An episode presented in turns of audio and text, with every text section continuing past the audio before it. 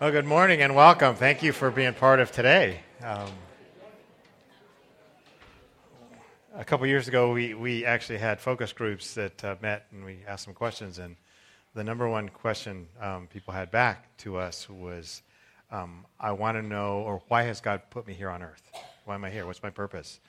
And um, boy, as we explore into life mission, you will understand and as you get involved in, in what God is doing, you know, and new things that are come up, some of you guys are come up with brand new ideas of ministries and ways to reach people and touch people and help people around the world or in our community we haven't even thought of yet. It's because they're kind of germinating right now in your heart, in your mind. And those things will, will come up, and all of a sudden you'll say, That's what I was made for. This is why I'm here. And when you connect with a person, or when you see a person come to know God, or a group of people come to know God, or even be helped and built up, you'll say, that's it. That's the reason. That's that's why God put me here. So that's really really cool. And so we're thankful for um, Guy, apart from all his flaws, and um, uh, thankful for him being here. Amen. Hey, today we're going to spend a few minutes talking about confession. And when I say confession, half of you are probably thinking of something just like this, aren't you? When I say talk about confession, how you're going, you're, you're, you're going there. And the other half of you are thinking about something like this right now. So you're talking about, no. We are actually not going to go in either of those directions at all, but I want to spend a few minutes talking about something that is much more natural and much more normal and, and much more freeing into our lives. Uh, the Bible says this it says, Therefore, confess your sins to each other and pray for each other so that you may be healed. The prayer of a righteous person is really powerful and effective. Let's take a second and, and pray, can we, as we get in? God, thank you for the moments we have now and. Um, Give me the right words to share and um, bless this time in Jesus' name. Amen. Hey, we're, we're in a series, as, as Len mentioned, uh, called Keys to Spiritual Growth, and we're giving away these little key tags and little keys. And if you haven't gotten one yet, make sure you get, you get one. And we're talking about those things that are critical to growing spiritually. It's not just coming to church, and, and, and by now you know that. It's not just simply thinking good and happy thoughts. There's actually things that help us deepen our walk with God, and then we'll ultimately deepen our walk with others. The first one we talked about is surrender, and that would be surrendering myself and my self will to God. Not an easy thing, is it, to surrender your whole self will to God? In fact, that's a huge hurdle. But once you overcome that, you find the freedom that's there and the connection you have with God. Last week we talked about accept, and that is accept that I'm a sinner. I own it. I own the fact of how bad I can actually actually be, because that's the first step to healing it. And number three is what we're going to be talking about this morning is, is confess. And, and in talking to people within the church, James said this again confess your sins to each other. And you say, yeah, right, I'm going to do that today, maybe not at all. You're thinking, I'm not going to come here and open up all my little secrets and dump all my dirty laundry on somebody that I don't even know. Um, and you're thinking also, the last thing I want now is for somebody to dump their dirty laundry on me.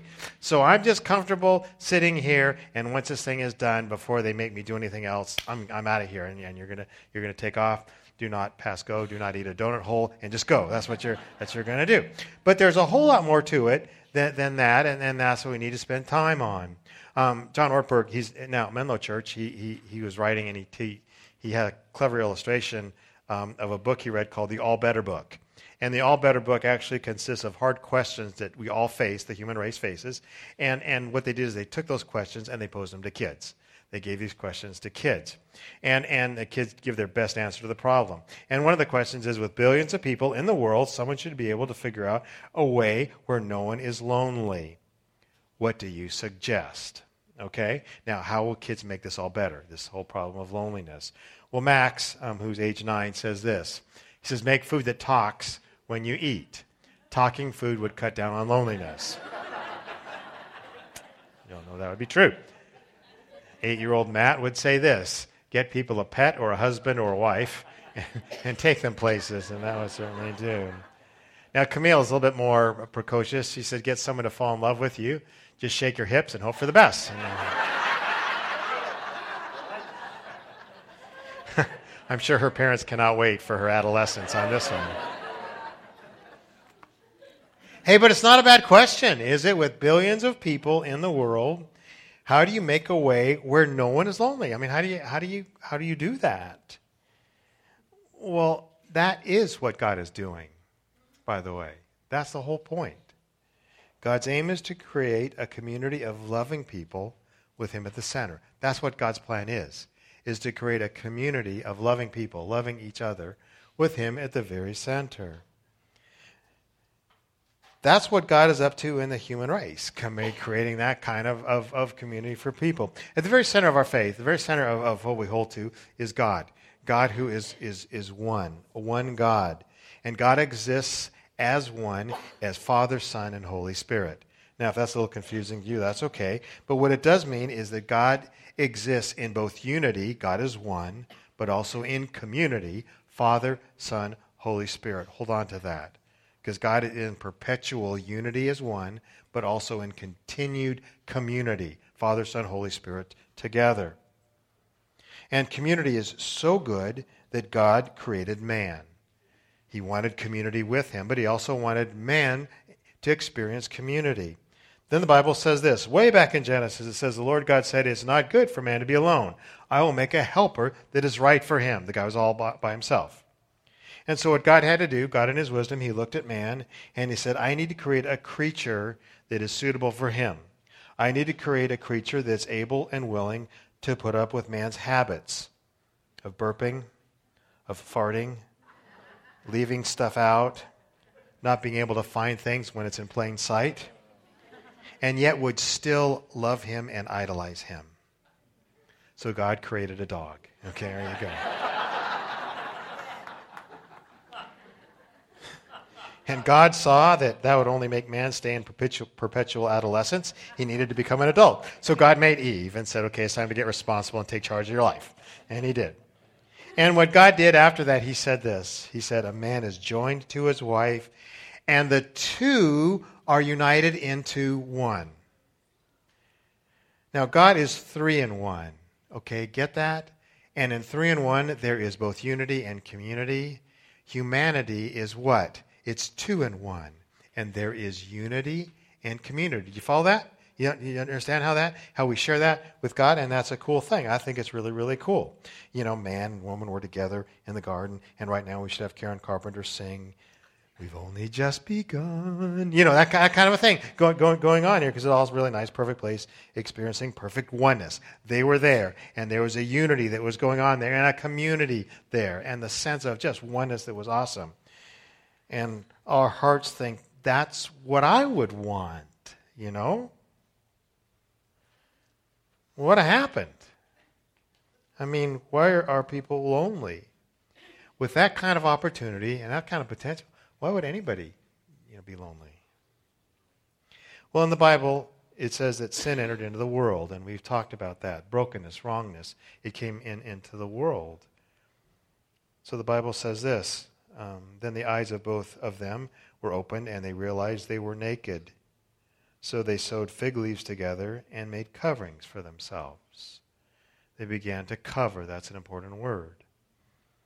Lord called to the man, Where are, where are you? He answered, I heard you in the garden, and I was afraid because I was naked, so I hid. Remember that word as well. Two things are going on here. First of all, number one, they covered. Number two, they hid. Covered, hid. Covered and hid. They hid from each other when they covered themselves, and they hid from God. What does this have to do with confession? It has everything to do with confession, because confession is the very opposite of covering and hiding, isn't it? It's opening up, and it's revealing, it's being transparent to another. Hiding and confession, man, they, they, they work against each other. Confession will remove hiding. They're opposites and they cancel each other out. Hiding is closing up, it's shutting down. Concealing, confession is opening up. Confession is revealing. Well, so now we're in this place of covering and hiding from each other and from God, not revealing, not opening up what we're really like. And all of a sudden, problems began to start with that. God does not give up so easily. Really glad of that. God is much more stubborn than we are. And in the Bible is the story of God helping a hiding humanity come back to God and to each other. That's what the Bible's story is all about. Is God helping a hiding humanity come back to God and to each other. People say the Bible's filled, though, with a lot, a lot of bad stuff, bad people doing bad things. Exactly. That's the whole point of this. This is what happens when we hide and when we conceal and when we cover up. We do all kinds of bad things because we have to promote ourselves or our self image, or we have to try and deny the bad that's inside of us. And so we do all kinds of crazy, nefarious, goofy, stupid, stupid things. And what God wants to say is, as you read the Bible and see all the stupidity that we do, God is saying, see what happens when, you're, when you hide from me, when you're separated from me? See what it's like? See what it's all about? So God starts again, this time with his own son, Jesus. Part of the Trinity, remember God, Father, and Son, part of that Trinity now comes to earth. That's Jesus Christ. God, who knows perfectly well unity and community, enters into time and space. He enters into earth. And he finds 12 guys and he pulls them all together. And he said, For the next three years, I want you to move with me. I want you to walk with me. I want you to listen to me. I want you to understand what love and what community and unity is really all about. And he shows them what serving one another is all about. Remember? He washes their feet. And then Jesus prays this. He said, May they all be as one, Father. Again, unity. As you are in me and I am in you, may they belong to us and the world will believe you sent me. That there's this kind of dynamic unity of people connecting with one another. And, and these early disciples, these early followers of Jesus, they took it to heart. The Bible says this All the believers were one in heart and mind. Just this unity thing that's going on here. We think prejudice is bad today. We think it would be easy back then. Actually, it was worse, way worse back then. It was legalized prejudice back then. Jesus then would say this by this, everyone will know that you are my disciples if you love one another. I mean, see that? Wow. Don't just tolerate each other. Don't just put up with each other. You know, don't just simply sit in the same building because you share the same beliefs. I'm asking you to love each other. Love each other. I want to create relationships like there has never been before. Because there was never a movement like this. Never, ever in the history of humanity has there been a, hit, there been a movement like this. Well, what happens? Well, we've been beat up for so long, we still have the human nature to do what? To cover and to hide. It's still within us, isn't it? I mean, don't you feel it? You still have that, that propensity, the tendency to cover up and to hide, to hide from other people. You know, we do that hide thing. I've shared with you about growing up my dining room table.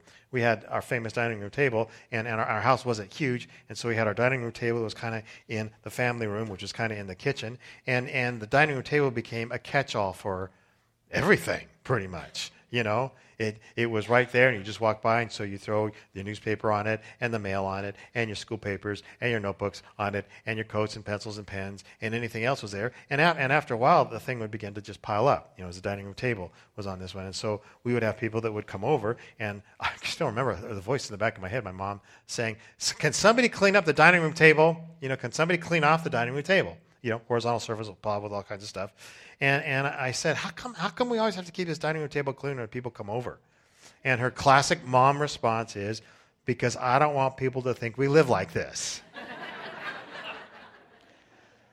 classic stupid teenager response we do live like this, you know? I mean, this is, this is how we live. And then I would say, if, if their love for us is only based on our dining room table, I don't think much of them, you know? This is a stupid 15 year old kid. And that's when I got sent outside to make sure the yard looked good enough for the people that were, were coming over, you know? And this is why we still within us have the whole idea of I got to put on my Sunday best you know, I got to make sure everything's in order. I got to make sure everything's nice and spick and span because I don't want people to think that I live like this. And I don't know if this relates to any of you, but some of you have told me that you do the whole, you know, once you get onto Stone Pine Road, all of a sudden the argument you're having in the car has to stop because as you drive into the parking lot, you have to make sure everything's nice and kind because they wouldn't want to think, you know, that we're mad at each other coming to church. You know, what do we do? We cover, we hide. We cover, we hide. I need to make sure that you think the very best of me, and so I will find the newest, the newest uh, style of fig leaf to put on my body to make sure that you think I'm cool and right, everything's okay with me. You follow that? Do you understand what that does? Also, because I'm hiding now behind fig leaves, you don't know me. You know my fig leaves. You know maybe where I bought my fig leaves, but you don't know me. And James comes around and, and says to us, Confess your sins. Confess your sins. Um, well, what is confession? Again, we get the picture of the confessional booth, you know, on that. And what do I have to confess? And how do, how do I manage that? I mean, what, do I, what am I supposed to do on, on this one? And um, Tony Renke was talking about that. I read an article by him. Um, and, and, and he's talking about, it's called Confessing Sin. And when he was a kid, he would attend a Catholic church, and he was always a little embarrassed because um, he never really felt like he had a whole lot to say to the priest. And so he wrote, I better have some pretty bold sins to confess, or the priest would think I was hiding something. you know, I'm hiding something. He said, but I also wanted to get through this as quickly as possible. So he made up stuff. He made up stuff to confess just so the priest would think, yeah, this is a legitimate confession, so he could, he could get out of there as quickly as he possibly could. Or we picture, you know, God grabbing us, you know, and sweating it out of us, and we have to, you know, under bright lights and confess every problem. Um, you know, talk and it'll go easy on you. What confession is, is it's simply going to God and being honest. Confess just simply means name what it is. It's just agreeing with God that what you've done is wrong. It means going to God and God saying, What you say about me is right. And this is what I did. It also means, and now this happens now in the, in the um, horizontal meaning with one another, it doesn't mean standing up in front of church and naming every bad thing that you did, you know, this past week and month. It means having one or two relationships where you can talk about everything in your life. One or two people that you can tell anything to. Not getting in front on Sunday morning and sharing every detail, but going to a sister or a brother whom you trust that you can say, you know, there's something I've never told you or anybody else. Can I talk to you for a few minutes? And that person whom you tell has experienced forgiveness from God, and they have accepted their sin. They've owned it, you know? And they've surrendered to God. They've already said, God, use me in your will and in your work, whatever it is. And all of a sudden, somebody comes to them, a close friend, and since they've accepted grace and owned their own sin, and there's a sin that's shared with them, they don't condemn. They don't judge because they already have owned their own sin. You understand that? They already know how deeply they have sinned before God. And so they listen. And and you the person confessing, you don't see condemnation in their eyes or in their face. You see grace and mercy and forgiveness. And you realize maybe there's hope for me. Maybe people can love me as I begin to peel off these stupid fig leaves that I've been hiding behind. And this is where I want relationships here to go close relationships to go. I have to decide, though. I have to make that decision. I have to decide if I want to come out of hiding. Because we can come here week after week and even year after year, and nobody knows our hearts. I mean, that can happen, can't it? Nobody knows our hearts. And our hearts are breaking, or we feel this huge, just smack of guilt. But I can't tell anybody because I'm afraid of condemnation. You know, if people knew the truth about me, they would never love me. And so we hide. We hide behind these fig leaves. So, for again, again, if people knew the truth about me, they would never love me. But the trap is, if they do say, I love you, but you're hiding, you can't accept their love because in the back of your mind is, yeah, but you don't know what? The real me. And if you knew the real me, you wouldn't love me. And it's an important key to spiritual growth. It honestly is. And it's a huge, huge stumbling block because that pride thing still keeps us from, from saying, I don't want anybody to think less of me. I don't want anybody to think less of me. But in a community of grace where there is forgiveness and we're a bunch of broken people that come together and receive forgiveness, there's all kinds of grace that's there. You know, there's a kind of grace that's where if you confess to me, I could say, You think that's bad. I can share with you things about my life that you would never, never have believed. You know? It's an important key to spiritual growth. David's the king of Israel, and he's considered, you know, by God, a man after God's own heart. You know, that's the title he's gotten. And boy, you read his life, and it's got a lot of pockmarks in it. I mean, it's not a smooth sail of greatness. Um, he has an affair, you know? He gets a girl pregnant in the affair. And in order to cover it up, he gets her husband killed. Okay? Boom. You know? Sounds like a lifetime movie, you know, that's on here. And he marries her and he thinks he's got it well covered up. Nobody, nobody knows. And so David's in massive denial about what he did, and he goes on functioning as king and doing kingly things and doing, quote, godly things and leading the nation spiritually and all that stuff. And he has a friend, some guy named Nathan, and Nathan has the courage and love to come up to him and say, You messed up huge. You blew it. Now, David has a choice, you know? Nobody knows in the world except Nathan. And he's king, and he's one on one with with Nathan, and he could say to the guards, Take this guy out. But he doesn't. This is why he's a man after God's own heart. Then David confessed to Nathan. See that? Confessed. He confesses to Nathan, and he confesses to God. Psalm 51. Psalm 51 is a great psalm. It's a song, actually, in the Bible. It's a great thing. Read it. And I read it a lot because I'm a sinner and I need to read these words. And most of the songs or the psalms in the Bible, again, which are songs, you don't know kind of when they were written or why they were written. This one you do. And sometimes a musician will get up and say, I wrote this song, you know, when my girlfriend left me, and, you know, all that kind of stuff. Well, this is where one where David said, I wrote this song, and it says this Psalm of David when the prophet Nathan came to him after David had committed adultery with Bathsheba. This is what David wrote. Okay? I'm going to read it, and if you just want to close your eyes or if you want to read along with, you know, read along in your mind, that's fine too. But he says this Have mercy on me, O God according to your unfailing love. According to your great compassion, blot out my transgressions, wash away all my iniquity, and cleanse me from my sin. I know my transgressions. My sin is always before me. You hear that? Always before me. It's always there. It's always there because he, he can't confess it out.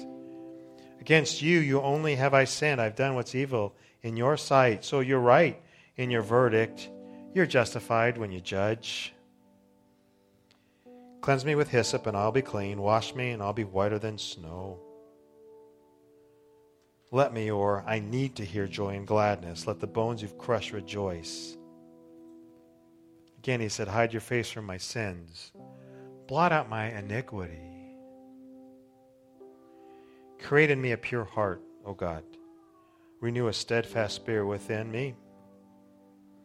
Don't cast me away from your presence or take your Holy Spirit from me. Restore to me the joy of your salvation.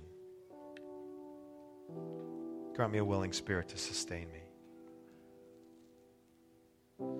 You know what's weird about this whole thing called confession? I said it before. You don't have to do it. You don't. That's one of those keys to spiritual growth that you don't have to get the tag, you don't have to do. And you can function. You won't function very well. You won't function abundantly. You will function in hiding. You'll function in fear that you'll be found out.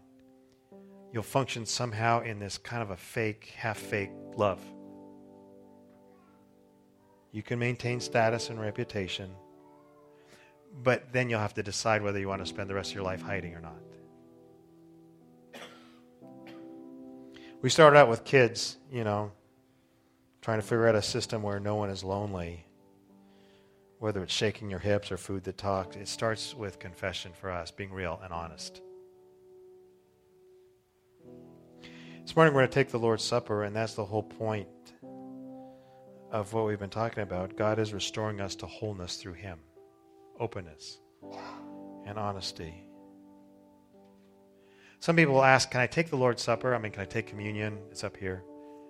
Can I take it if I have sin in my life? It's the whole point. The Bible says if we say we have no sin, we're just fooling ourselves. We all do. But if we confess our sin, meaning agree with God, God, it's wrong. What I am is wrong. What I've done is wrong. I need forgiveness. I agree with you. I need your help. God, I surrender my life to you. If we confess our sin, He's faithful, faithful and just. He'll always do it to forgive us our sin and cleanse us from every unrighteousness. And we're going to, in a moment, do that. I'm going to invite you to take a second and pray with me. Please, would you?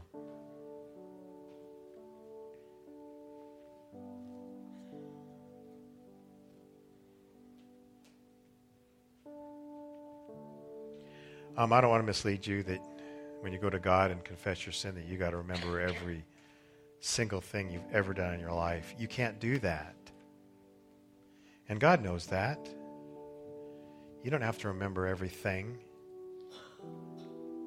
What God wants is a contrite spirit, a broken heart. That's what it means. God doesn't despise that. Just simply to say, God, all of it. All the selfishness, all the pride, all the stupidity, all the times when I only thought of myself. I'm sorry for it. Forgive me in the name of Jesus. Forgive me because of Jesus, because of what he did. What Jesus did was he came down, and that's what the bread we're going to be taking represents. He came down, took on flesh and blood, and Jesus said, This is my body. Beyond that, he was punished for you, for that selfishness that you did. God punished his own son, not you. And that becomes real for you and true for you when you say yes to Jesus Christ. Forgive me, God, now. And Lord, we thank you so much for this. Thank you that we can do this. May this be a new opening in our lives to stop hiding, stop concealing, but to be revealing and open and real. And we thank you in Jesus' name. They're going to be playing a great song, and as they do, just kind of get your heart ready and your mind right. Come forward and take the elements. There's some tables in the back as well. Um, take the elements. Come back to your seat. Hold on to them. Um, and after the song's done, I'll get up here and we will then take together as a family and community. But let's worship now.